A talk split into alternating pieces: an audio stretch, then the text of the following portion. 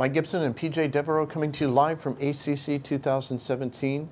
Uh, PJ, you just presented a fascinating study on troponin, ultra high sensitivity troponin, after non-cardiac surgery and its relationship to outcomes you know in the interventional world, uh, troponin elevations after our procedures has been met with some skepticism as a, a predictor or correlate of outcomes. I tend to believe that it is related to outcomes.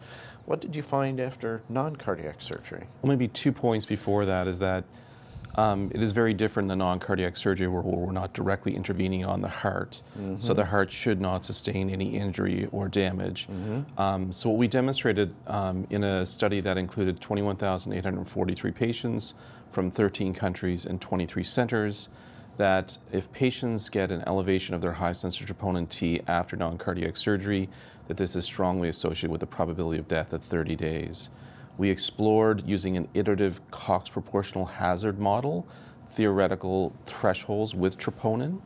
And what we demonstrated was is that if your troponin is 20 to 65 after non-cardiac surgery with a change, an absolute change of 5 nanograms per liter, that the risk of death increases to 3% and it has an adjusted hazard ratio of over uh, 10. That's 30-day mortality. 30-day mm-hmm. mortality.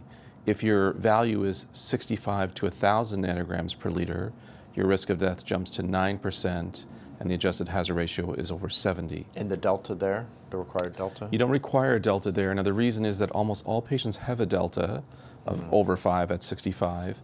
But for the few that didn't, they only had one or two measurements, and often those patients died pretty quickly. So Before you may you just missed the actual the getting a delta. Mm-hmm. Um, and then finally, we demonstrated that in patients who get a value of 1,000 or greater, their likelihood of death rises to 30%. The adjusted hazard ratio was over 200. Um, so these events were strongly associated with 30 day mortality. We also then undertook analyses looking at whether or not all, the, all these elevated troponins were adjudicated by um, independent individuals who looked to see was there any evidence of a non ischemic etiology, hmm. such as sepsis mm-hmm. or pulmonary embolism, that can occur mm-hmm. in the perioperative setting. Right. Um, 11% of the events were adjudicated as having a non-ischemic etiology, so the vast majority fell into what was felt to be an ischemic etiology. We then explored whether or not, in fact, these elevated troponins with no evidence of a non-ischemic etiology required an ischemic feature, that is, ischemic symptoms, chest pain, shortness of breath, or ischemic ECG changes, or ischemic echo changes, or radionuclide imaging. And we demonstrated was even in the patients who have no evidence of ischemic hmm. symptoms or ECG changes, that their probability of death rises over threefold compared to those that they never had that event. Mm-hmm.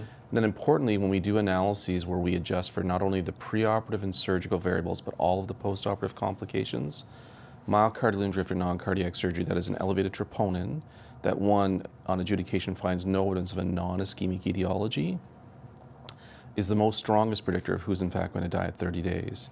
Um, it looks to account for potentially 24% of the deaths. Mm. The next closest is major bleeding at mm. 14%, and then sepsis at about 10%. Wow, wow. So this really accounts for a lot of, explains a lot of the variability in death, this variable. Is that it, fair to say? Um, the data suggests that. Mm-hmm. Um, Importantly, in the United States alone, 5 million adults are age 45 or greater undergoing in hospital non cardiac surgery mm-hmm. every year. Mm-hmm. 1.3% of those patients die. That's mm-hmm. 65,000 patients. Wow. So, once again, it is likely a substantial contributor to those deaths and maybe accounting for at least a quarter of those deaths.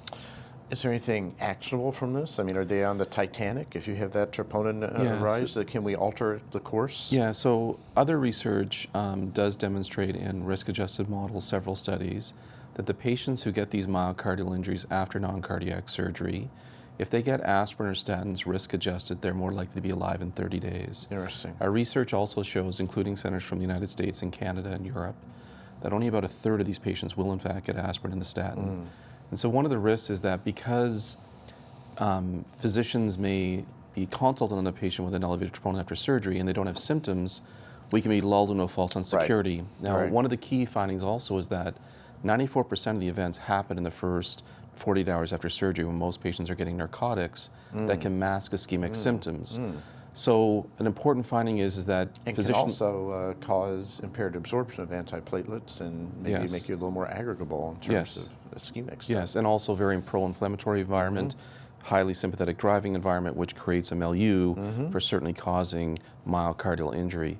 So uh, one of the important messages is, is that physicians need to be careful that there's reasons why the patients frequently don't have symptoms, and oftentimes the initial ECG is not dramatic. Um, and in fact, the most common ECG finding is T-wave inversion a day or two after the troponin elevation, because you're picking up the troponin elevation you know, 12 or 24 hours after the actual ischemic event happened, the first initial ECG may no longer be abnormal, and then you see an evolution with inverted T waves one or two days after that. Yeah, it may take some time for the blood to get in there and wash out the troponin for it to Yeah. go up. Yeah.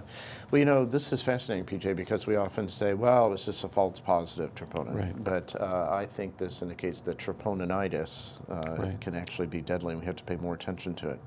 Thanks for your great work, uh, PJ, and thanks for joining us. And thanks to all of you out there for joining us here live from ACC 2017.